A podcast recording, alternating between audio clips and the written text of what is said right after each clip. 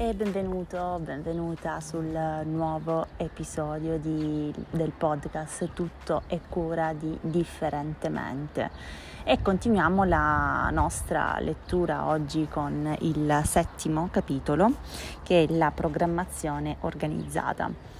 Questo capitolo Anzi, prima di iniziare vorrei chiedervi come state, se vi sentite bene e come sta andando questo, questo ascolto. Eh, se vi sta piacendo eh, fatemelo sapere anche con uh, un mi piace e seguite il podcast in modo da eh, farvi arrivare tutte le novità di volta in volta. E proseguiamo dunque con il settimo capitolo, con la programmazione organizzata, la cristallizzazione del desiderio in azione, sesto passo verso la ricchezza.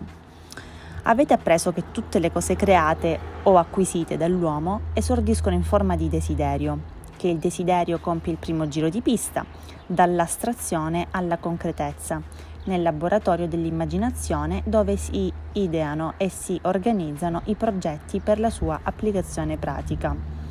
Nel secondo capitolo ho esposto le sei fasi pratiche per tradurre il desiderio nel suo equivalente monetario. Una di tali fasi è la formazione di uno o più precisi piani per attuare questa trasformazione. Ora presenterò in che modo organizzare questi progetti a livello concreto. Alleatevi con un gruppo di persone, numeroso quanto serve, per creare ed eseguire uno o più programmi per l'accumulo del denaro, usando il principio della mente superiore, di cui parlerò in un, se- in un successivo capitolo. Non trascurate questo punto, è essenziale. B. Per trasformare Prima di formare l'alleanza di cervelli, stabilite quali vantaggi e benefici potete procurare ai membri del vostro gruppo in cambio della loro collaborazione. Nessuno lavora a tempo indeterminato senza un corrispettivo. Nessun uomo intelligente si aspetta dagli altri una cooperazione senza offrire un'adeguata ricompensa, anche se questa può essere in una forma non monetaria. C. Fate in modo di riunirvi con il vostro gruppo almeno due volte alla settimana, se possibile anche più spesso, finché non avrete messo a punto i progetti necessari per realizzare l'obiettivo finanziario. D. Mantenete l'armonia perfetta con ogni membro dell'alleanza di cervelli. Se non ci riuscite, andrete incontro al fallimento. Perciò l'osservanza di questo principio deve essere letterale, ovvero prevedere l'armonia perfetta, quella in cui tutti remano dalla stessa parte. Non dimenticate questi fatti. Primo, siete impegnati in un'impresa estremamente importante per i vostri fini. Per essere sicuri del successo si devono avere progetti impeccabili. Secondo, dovete sen- servirvi dell'esperienza, dell'istruzione, delle capacità innate e dell'immaginazione di altre persone. Tutti quelli che si sono arricchiti si sono comportati così. Nessuno ha sufficiente esperienza, istruzione, abilità innate e conoscenze da potersi arricchire senza la collaborazione altrui. Ogni piano organizzato e messo in pratica dovrebbe essere la creazione collegiale di un'alleanza di cervelli. Forse sarete voi stesse a ideare, in tutto o in parte, i programmi, ma fate sì che essi vengano controllati e approvati dagli altri membri del gruppo. I progetti devono essere uno sforzo congiunto e collettivo. Se si fallisce il primo piano, provatene un altro. Se il primo progetto non funziona a dovere, rimpiazzatelo con uno nuovo. Se anche questo fallisce, ideatene un terzo e così via, fino a trovare un programma che garantisce il successo. La maggioranza delle persone fallisce a questo punto perché non ha la necessaria tenacia per creare nuovi piani, capaci di sostituire quelli che non funzionano. Nemmeno l'uomo più intelligente al mondo può arricchirsi o riuscire in alcunché senza progetti pratici applicabili nella realtà. Ricordate sempre che se un vostro piano va a vuoto, la sconfitta è temporanea, non un fallimento eterno. Significa solo che il piano non era valido. Create altri programmi, ricominciate il ciclo. Le temporanee battute d'arresto alludono solo a una cosa, la certezza che nel piano vi era una falla. Milioni di uomini vivono in miseria perché non hanno un piano efficace per accumulare una fortuna. I risultati e le realizzazioni sono commisurati né più né meno alla validità dei progetti attuati. Nessuno è sconfitto finché non se la dà a gambe nella sua mente. James Hill si imbatté in un fallimento passeggero durante il primo tentativo di raccogliere i capitali necessari per costruire la ferrovia dell'Atlantico dal Pacifico, ma trasformò la sconfitta in vittoria, ideando nuovi piani. Henry Ford andò incontro a dure sconfitte non solo agli inizi della sua carriera di costruttore di automobili, ma anche quando era ormai un magnate. Allora inventò nuovi progetti e rimpinguò le sue sostanze. Ci accorgiamo dei vincenti solo quando sono ricchi, ignari delle sconfitte che hanno subito e superato prima di arrivare. Nessuno che segua questa filosofia può ragionevolmente aspettarsi di accumulare una fortuna senza subire rovesci, se non altro nei primi tempi. Se perdete, accettatelo come dimostrazione del fatto che i vostri piani non erano impeccabili. Ricostruiteli e fate di nuovo vela verso la destinazione preordinata. Se rinunciate prima di raggiungere l'obiettivo, siete dei conigli chi scappa non vince mai e per converso chi vince non scappa mai. Segnate questa frase, scrivetela a caratteri, cubi- a caratteri cubitali su un foglio di carta e appendetela in un luogo in cui la possiate vedere ogni giorno e notte, quando vi coricate e quando vi alzate. Quando scegliete i membri dell'alleanza di cervelli, cercate di selezionare quelli che, si, che non si spaventano per le sconfitte e i fallimenti temporanei Alcuni ritengono erroneamente che solo il denaro produca altro denaro. Questo è falso. Lo strumento con cui si fanno i soldi è il desiderio tramutato nel suo equivalente finanziario con l'applicazione dei principi qui esposti. In sé, il denaro non è altro che, che materia inerte. Non si può muovere, non pensa, non parla, non può udire, se è invocato da un uomo che lo desidera. Programmare la vendita di servizi personali. L'oculata programmazione è un elemento essenziale del successo in qualsiasi azione intrapresa per arricchirsi. Ecco alcuni consigli da cui non si può prescindere chiunque voglia accumulare denaro vendendo servizi personali. Dovrebbe essere stimolante sapere che quasi tutte le fortune economiche derivano dalla ricompensa per idee o servizi offerti. Cos'altro può offrire chi non ha proprietà private in cambio del denaro che vuole? Gran parte dei dirigenti comincia da umile discepolo. In senso lato, nel mondo ci sono due tipi di persone, i leader o coloro che danno le direttive, e seguaci quelli che le seguono. Decidete fin dall'inizio se nel vostro settore di lavoro siete interessati a diventare un leader o a restare uno dei tanti esecutori. La differenza dei compensi, come sapete, è notevole. Chi obbedisce non può aspettarsi risarcimenti monetari a cui ha diritto chi comanda, benché vi siano semplici esecutori che li pretendono. Peraltro, non è una disgrazia rimanere a livello degli esecutori, bisogna semplicemente decidere cosa fare. Molti dirigenti hanno cominciato come umili impiegati, passando fra i quadri funzionari proprio perché sapevano essere ottimi esecutori. Tranne poche eccezioni, chi non sa secondare un capo con intelligenza non potrà mai sostituirlo. Per contro, l'uomo che sa obbedire con intelligenza ed efficacia sviluppa in breve tempo le capacità che occorrono per comandare. Un ottimo esecutore ha numerosi vantaggi, non ultima l'occasione di imparare da chi gli dà ordini. E poi prosegue con le qualità principali di un leader. Intrepido coraggio, autocontrollo, acuto senso di giustizia, chiarezza nelle decisioni, precisione progettuale, l'abitudine a percorrere un miglio in più, una personalità attraente, simpatia e comprensione, padronanza dei dettagli, disponibilità ad accettare la piena responsabilità, cooperazione.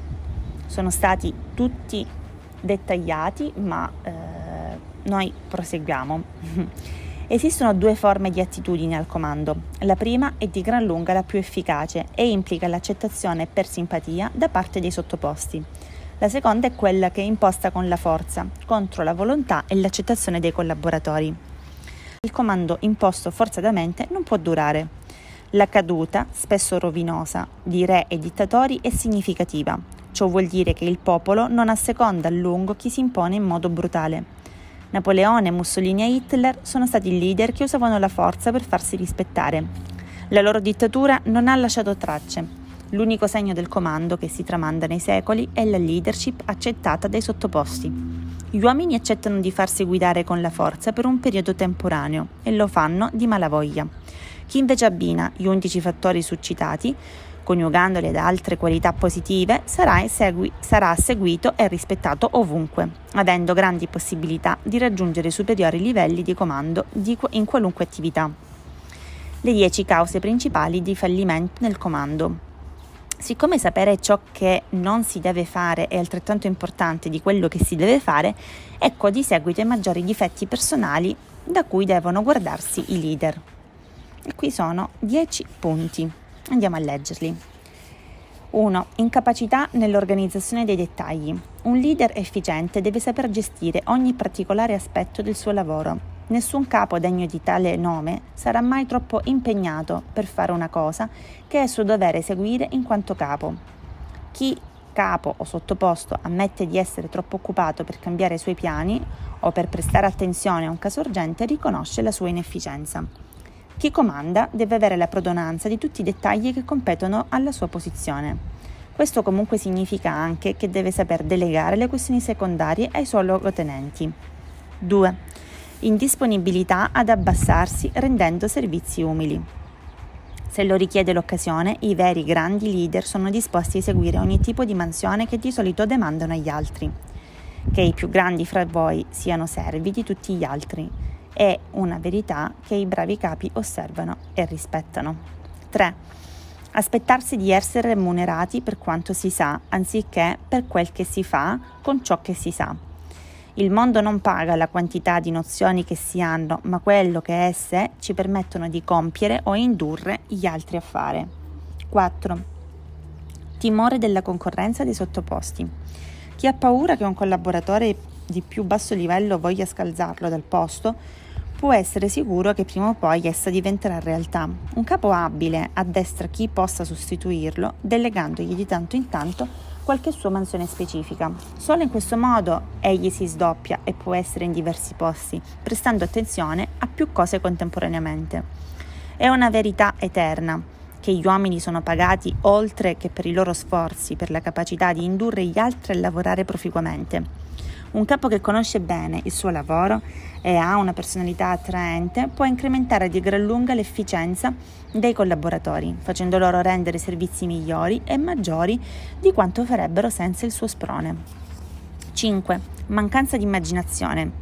Se non ha fantasia, un capo non potrà mai gestire le emergenze, né ideare progetti con cui guidare e motivare i sottoposti. 6. Egoismo. Il capo che si arroga tutti gli onori guadagnati anche grazie agli sforzi dei suoi dipendenti, può star sicuro di venire odiato. Chi è bravo davvero non pretende onori, si accontenta di vedere gratificare i suoi impiegati, perché sa che gli uomini si impegnano di più se, oltre alla paga, ricevono lodi e ringraziamenti. 7. Intemperanza. I sottoposti non rispettano un capo intemperante o sregolato. Inoltre gli eccessi di ogni genere minano la salute di chi vi indulge. 8. Slealtà. Avrei dovuto mettere questo difetto al primo posto. Il capo che non onora la fiducia di cui gode presso i collaboratori, che gli stiano sopra o sotto, non manterrà a lungo il posto che occupa. La disonestà lo marchia di disprezzo, lo fa considerare meno importante del fango. La slealtà è uno dei principali motivi di fallimento in ogni settore della vita. 9. Sottolineare la propria autorità. Un ottimo capo è capace di motivare sottoposti e non cerca di incutere loro timore. Se cerca di impressionarli con la sua autorità, rientra nella disgraziata categoria, già citata, di coloro che si impongono con la forza. Un vero capo degno di questo nome non avrà mai bisogno di vantarsi di esserlo, se non facendo parlare il proprio comportamento simpatico, comprensivo, onesto e competente. 10. Sottolineare i titoli. Un capo competente non ha bisogno di sottolineare titoli accademici per ottenere il rispetto dei sottoposti. Di solito chi si vanta delle proprie qualifiche ha proprio altro da mostrare con orgoglio. La porta dell'ufficio del manager è aperta a tutti coloro che desiderano entrare e occupare tale posizione e il suo quartier generale è scevro da ogni formalità e ostentazione. Queste sono le cause principali del fallimento, ciascuna di esse basta per la rovina personale. Se aspirate a diventare dei leader, studiate attentamente l'elenco e assicuratevi di limare i difetti fino a liberarvene. E poi continua con dei suggerimenti per la creazione del proprio curriculum vitae. Uh, sostiene di, di, crearlo e eh, scriverlo come se fosse una, un atto, come se un avvocato stesse scrivendo un atto eh, da presentare al giudice, quindi di farlo con la massima cura e attenzione e mh, mm, fa vedere anche un una tipologia di curriculum da, ehm, da imitare eventualmente e, e, e altri, mh, mm, altri, punti che leggo giusto per ehm, a titolo informativo. Dice di inserire ovviamente l'istruzione, il tipo di esperienza, delle referenze per esempio di altri precedenti datori di lavoro, di insegnanti con cui avete studiato, ehm, personaggi noti del cui giudizio si fidano tutti, di mettere una fotografia eh, recente, non incorniciata, e di chiedere un posto specifico. Uh, di elencare eh, i motivi per cui uh, ritenete di essere qualificati e svolgere le mansioni che chiedete, quindi titoli e qualifiche, uh, di offrirsi in prova, che è l'esperienza che dimostra che un'occasione viene data quasi a tutti, eh, sulla fiducia di essere eh, adatti al posto, sulla certezza che dopo la prova sarete assunti, sulla determinazione a essere assunti e sicuramente bisogna avere una conoscenza del settore per cui fate domanda.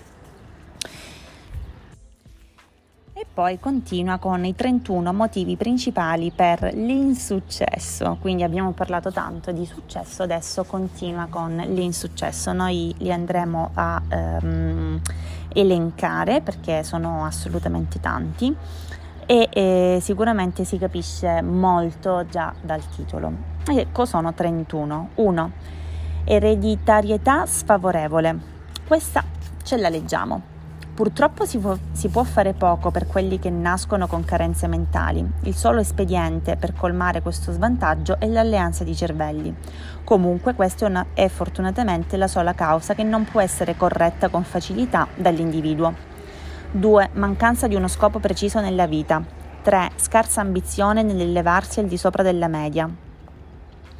4. Istruzione carente. 5. Mancanza di autodisciplina. 6. Cattiva salute. 7. Ambiente sfavorevole durante l'infanzia. 8. Rinviare. 9. Poca tenacia. 10. Brutto carattere. Leggiamolo, che può far sempre bene. Non può sperare di riuscire chi respinge gli altri a causa del suo carattere. Il successo dipende dall'applicazione di varie forze che derivano dalla collaborazione delle numerose persone coinvolte. Una personalità negativa non induce gli altri alla collaborazione. Mancanza di controllo dell'impulso sessuale. Leggiamolo anche questo. L'energia sessuale è lo stimolo più potente nello spronare le persone all'azione. Perciò lo si deve controllare e sublimare, incanalando la parte in eccesso verso altri fini. 12. Desiderio incontrollato di ottenere qualcosa senza dar nulla. 13. Indecisione. 14. Una o più delle sei paure basilari. Le tratteremo singolarmente nel capitolo finale per commercializzare con efficacia i vostri servizi. Dovrete spiegarli, dovete saperle gestire. 15. Scelta errata del coniuge. I rapporti matrimoniali creano contatto e intimità fra i coniugi. Se non sono armoniosi, intaccano la fiducia personale, rovinano la felicità e portano alla tristezza. 16. Eccessiva prudenza. 17. Scelta errata dei soci d'affari. 18. Pregiudizio e superstizione. Leggiamolo. Sono entrambe forme di paura e sintomo di ignoranza. Le persone di successo hanno una mentalità aperta e non temono nulla. 19. Scelta sbagliata della vocazione professionale. Leggiamolo. Nessuno può conseguire grandi risultati in un settore professionale che non gli piace. La fase essenziale per la commercializzazione dei propri servizi è la scelta di occupazione in cui ci si può gettare con entusiasmo. 20. Scarsa concentrazione sull'obiettivo. 21. Abitudine a spendere in modo indiscriminato. 22. Assenza di entusiasmo. 23. Intolleranza. Leggiamolo. Chi ha una mentalità ristretta su tutti gli argomenti non farà mai grande carriera. L'intoler- l'intolleranza comporta anche l'aver smesso di imparare. Le forme di intolleranza più dannose sono quelle connesse con la differenza d'opinione religiosa, razziale e politica. 24. Intemperanza. Le forme più dannose sono quelle inerenti al cibo, i liquori e le attività sessuali.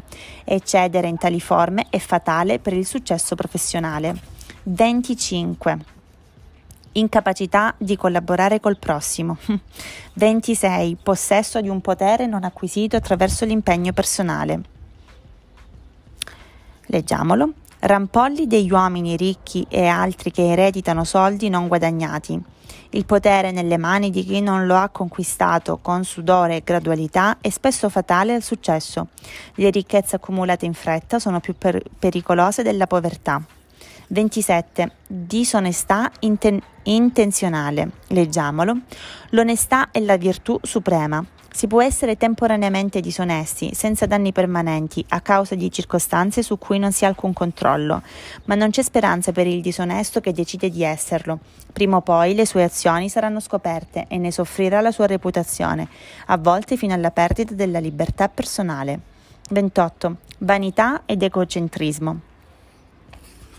29. Tirare a indovinare invece di riflettere. Leggiamolo.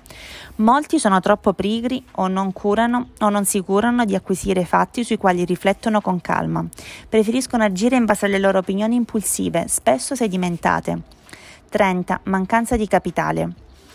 Leggiamolo. Grave carenza per chi inizia un'attività. Infatti, in caso di errori, manca una riserva finanziaria a cui attingere per, attuiti, per attuare attutire il corpo e superare la fase di stallo prima di recuperare la reputazione. 31. Ora potete aggiungere un difetto che vi ha fatto fallire e che non avete trovato nei 30 punti precedenti. La lista dei più comuni motivi di insuccesso ci fa cogliere il dramma di molte vite e spiega come mai possa fallire anche chi si impegna.